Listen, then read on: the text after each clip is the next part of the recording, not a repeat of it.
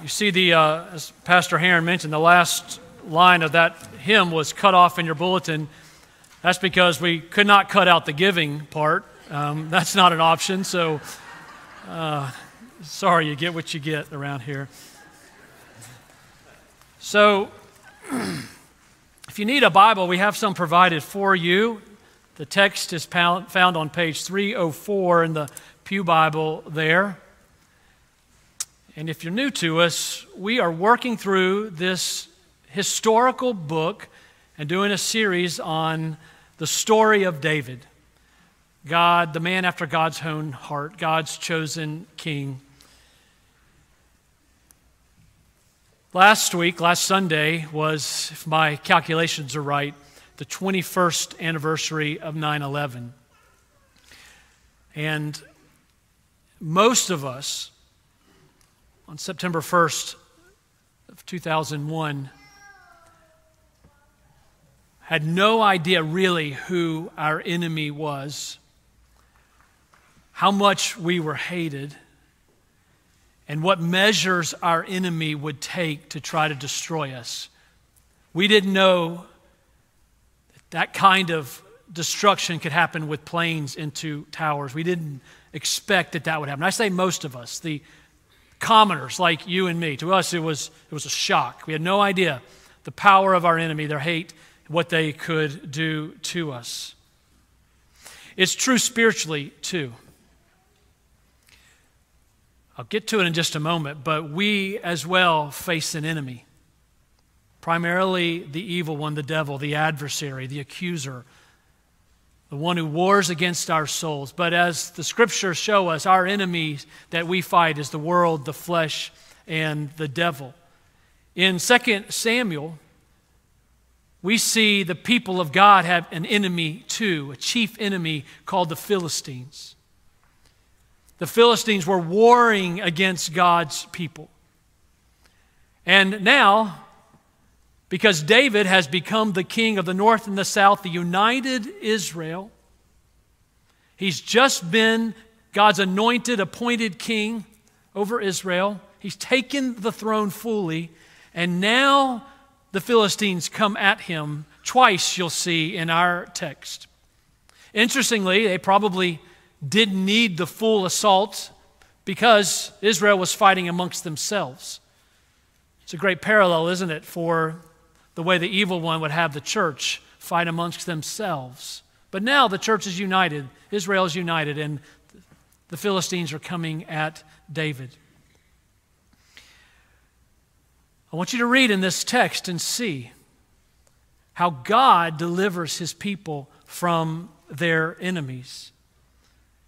You know, to, here's a principle in what we call hermeneutics biblical interpretation and understanding. The first thing we want to ask when we come to an Old Testament text like this is ask, what did the author intend for the people who would be hearing this in their day? That's the first question. Meaning is not subjective from God's word. We say, what is the message that God intended for his people in this day? So, what did Samuel intend for the people of God to hear in this portion of 2 Samuel chapter 5? I think it's very clear. Church, God's anointed and appointed king has defeated your enemies. God has defeated your enemies through his anointed, appointed king. I want you to see here that God's the hero of this story. God is the one who uses David to defeat their enemies. That's the first thing. Church, see how God has used his appointed king to defeat your enemies. Start with me, 2 Samuel chapter 5 verse 17.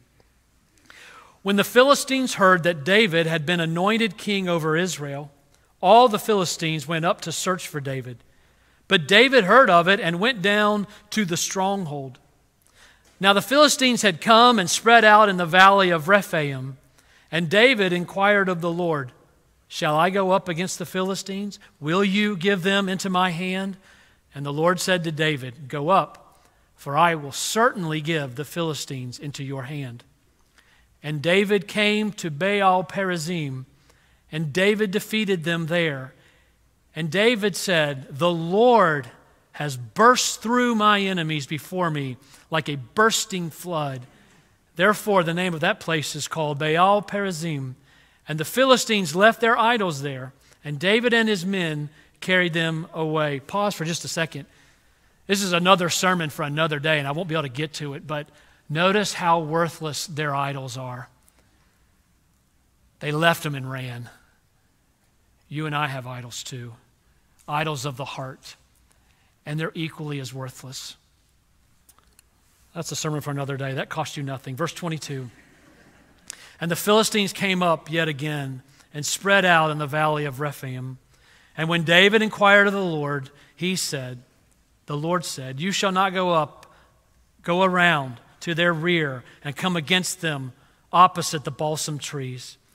And when you hear the sound of the marching and the tops of the balsam trees, then rouse yourself for then the Lord has gone out before you to strike down the army of the Philistines. And David did as the Lord commanded him and struck down the Philistines from Geba to Gezer. Let's pray together. Oh, Father, send your spirit now in these few minutes, we pray, and be our teacher. Open our hearts and minds that we would understand your truth and understand the power of Christ our Savior who has defeated our enemies. We pray it in Jesus' name.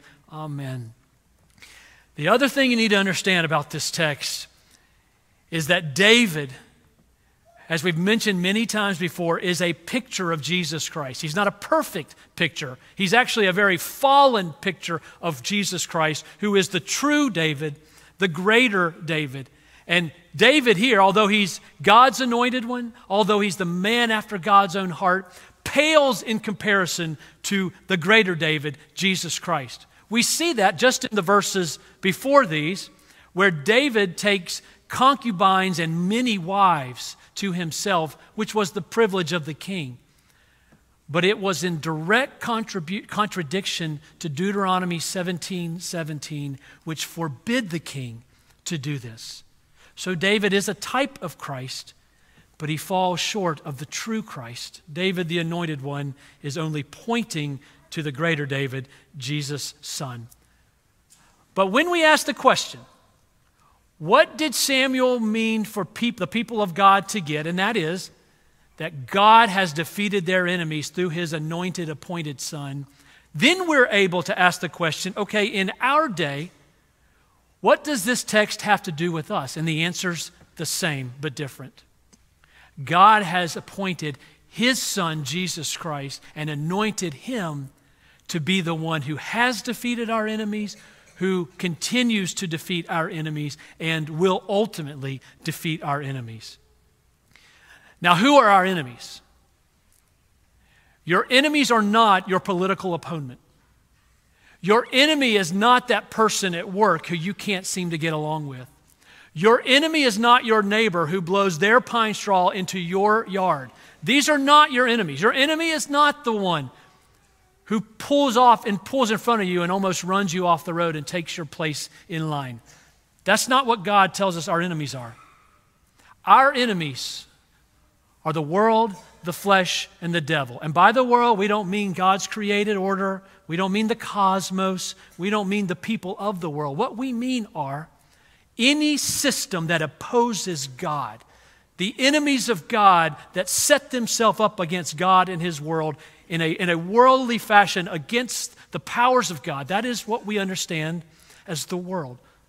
So, our enemies, church, are the world, the flesh, and the devil. Why do I say that? Well, throughout church history, people like Thomas Aquinas, and Peter Abelard, and John Calvin, and George Whitefield and the Book of Common Prayer, all specifically, and many other places, identify the Christian's enemies are the world, the flesh, and the devil. Let me give you just one scripture that shows this reality. It's in Ephesians chapter 2, verses 2 and 3. You don't have to turn there, but I'll read it to you. Ephesians 2, 2 and 3 says, You were dead in your trespasses and sin, in whence you once walked, following the course of the world, following the prince of the power of the air, that is the devil the spirit that is now at work in the sons of disobedience, among whom we all once lived in the passions of our flesh, carrying out the deeds of the body and the mind. You see it? The Bible identifies for us that our enemies are the world, the flesh, and the devil. And the Bible teaches us that our Savior Jesus has defeated those, is defeating those, and will defeat those. Now, quickly this morning, let's look at these. God has first defeated our enemies through Jesus our King, the greater David. Well, how does it happen in our text? We see David now with the united kingdom. The Philistines come upon him. David goes to the stronghold. He inquires of the Lord. And the Lord says, Go up and fight them. You will defeat them. And the text says that David defeated them, but not really David. It says that the Lord defeated them. And it's called Baal Perazim, which means the Lord of the bursting out. God went ahead of David and, like a flood, bursts through a village and wipes out everything in its path. God went ahead of David and God defeated his enemies. The Lord did it. But then it happens a second time. So David inquires of the Lord again. He says, Should I go up and fight? The Philistines they are coming at me again. The Lord says, Don't go up this time. Instead, you go around back you wait by the balsam trees, and when you hear the shaking of the trees, some have said it's the angel army of God marching on tops of the trees. I don't know if that's cool, true, but it's really cool. But when you hear the sound, that's God fighting for you. And God is going to go before you and wipe out your enemies, David, and you follow behind him. God, brothers and sisters, wiped out the enemy in his initiative, according to his power, and David, his anointed one, was in full dependence of the Lord and followed after the work that God did.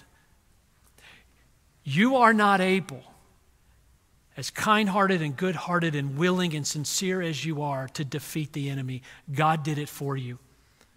And David saw it in complete dependence upon the Lord. Genesis 3:15 reminds us of what Christ did.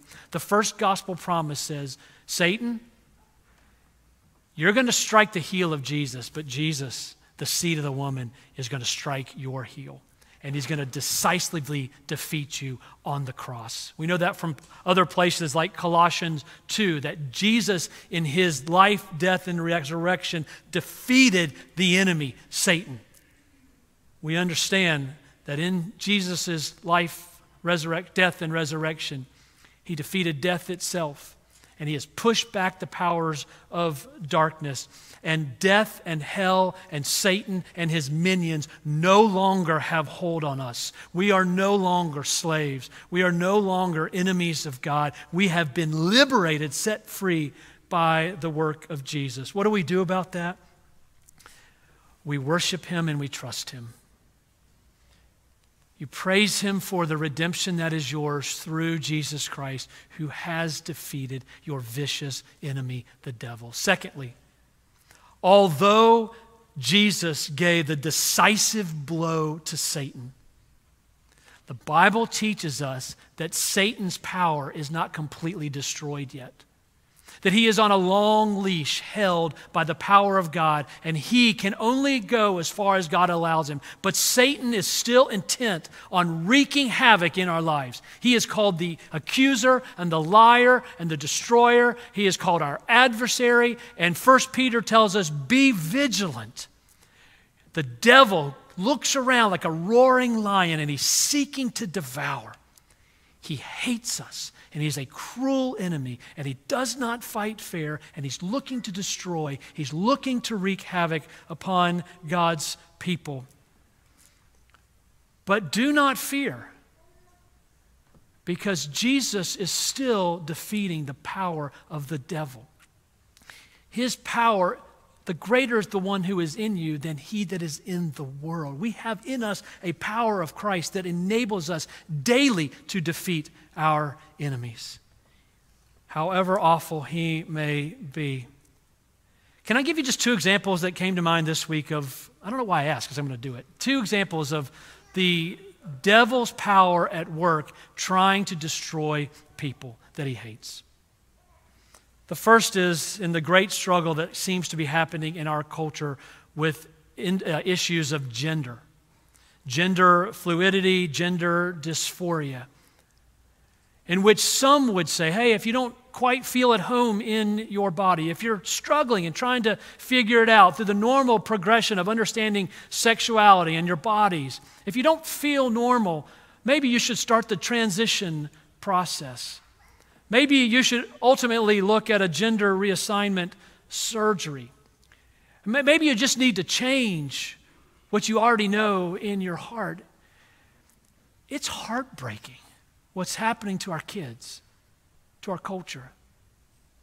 Do you know that the levels of depression and anxiety and self harm and suicide are at all times highs because people who are following the way the world says they're to handle their sexuality, their, their gender identity.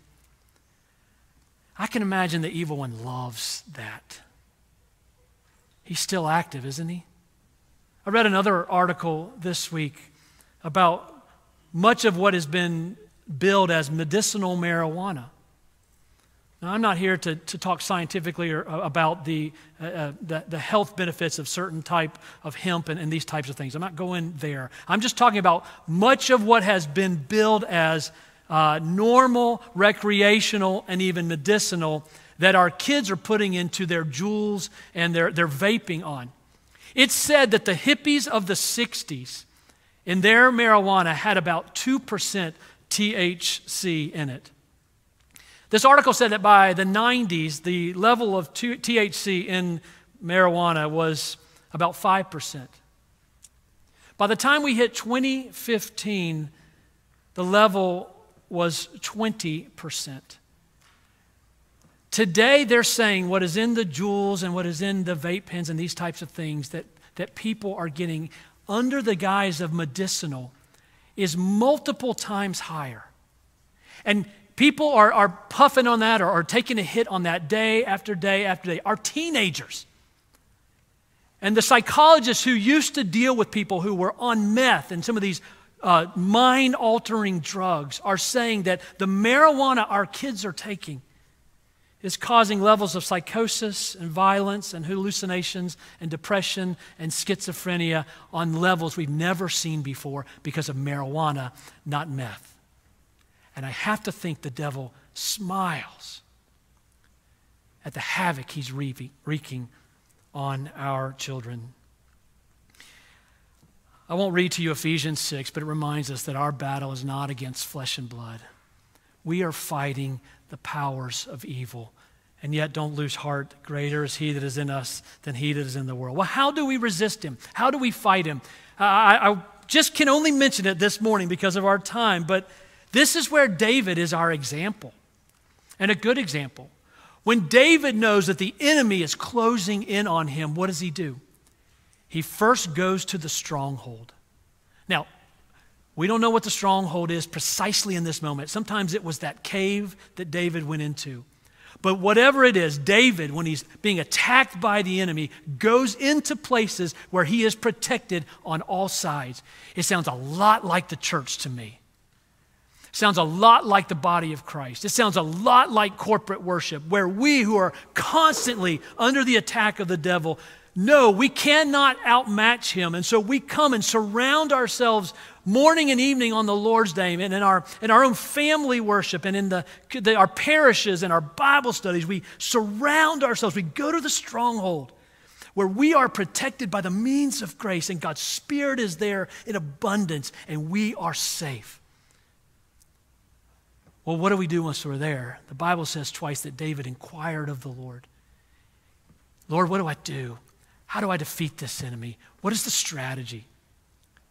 He does it again, which is, which is even more impressive is not that David asked him the Lord once, but that he doesn't presume upon the Lord the second time. He asks him again. I mean, you, this would have been the time, right, for David to go, been there and done that. I know how this works. We'll defeat the enemy. I'll go charging through. No, God said, go around back. Wait on me. It was a different strategy for a different attack. And David sought the Lord from the stronghold. And then David obeyed the Lord. He obeyed specifically and precisely what God told him to do. He obeyed the word of God that he had. And then David took action. He was not passive, but he followed God in attacking the enemy. What is our strategy for the ongoing assaults of the devil? We have the stronghold of the church.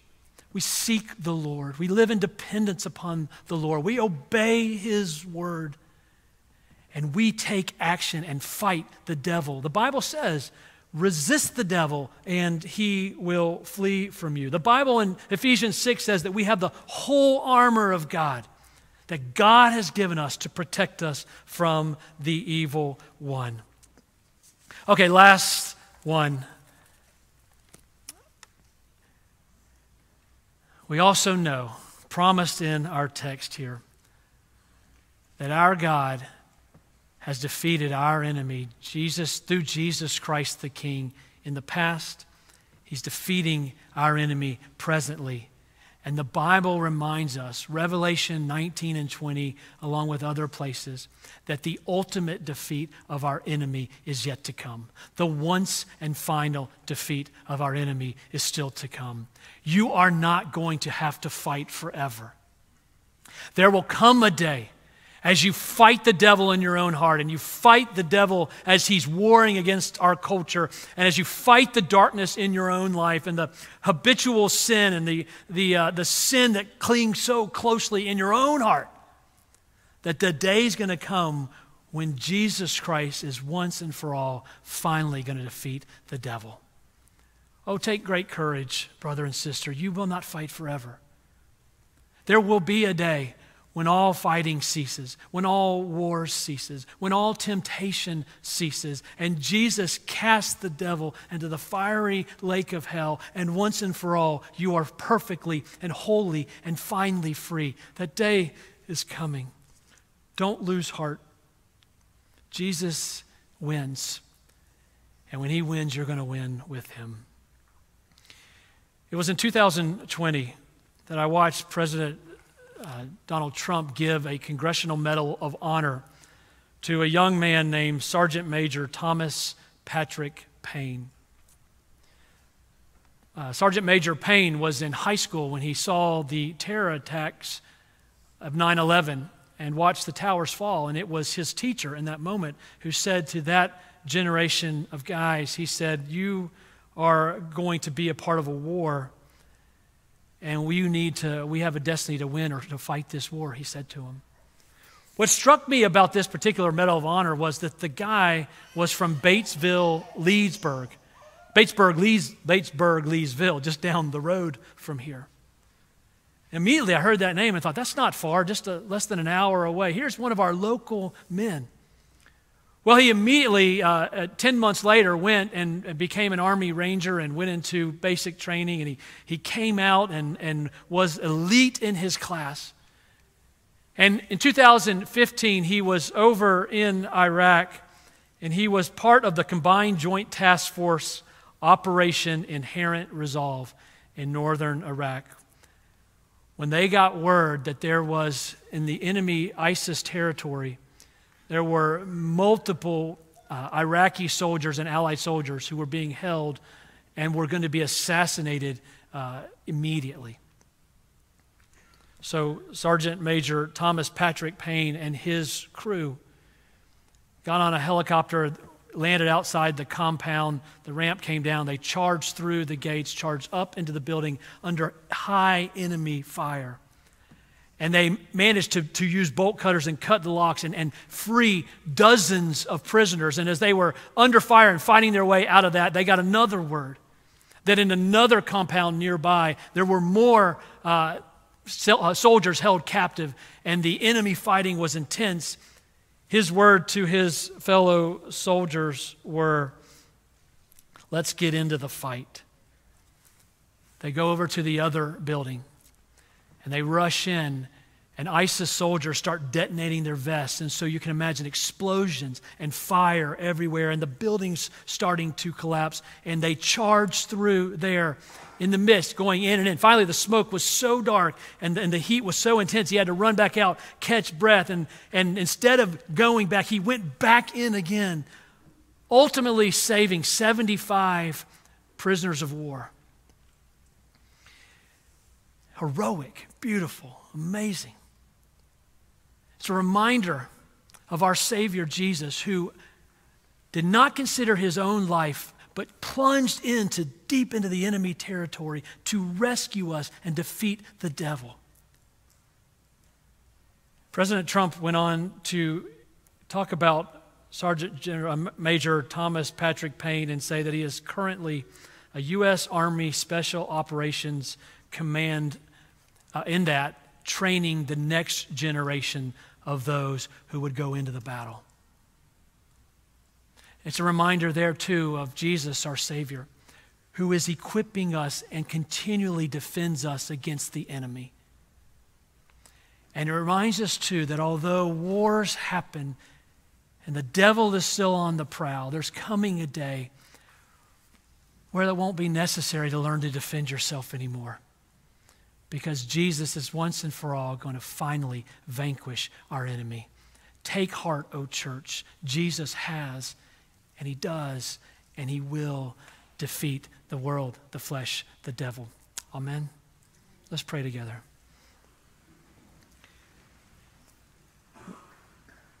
Father, we pray that in our own battle with our own hearts, and our own battle against sin and the devil, that you would remind us that Jesus is Christus Victor, the one who has secured our victory. And would that cause us to fight the devil and clothe ourselves in the armor of God and trust in full dependence and prayer upon the means you have given us in our ongoing battle against evil. Thank you that ours is the victory through our Lord Jesus Christ. We pray it in Jesus' name. Amen.